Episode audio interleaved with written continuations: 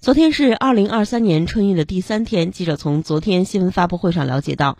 春运前两天河南客流总量整体平稳有序。一月七号、八号两天，我省客流总量共计约九百九十七万人次，较二零二二年同期增长百分之五十点七，恢复到二零一九年同期的百分之三十四点七。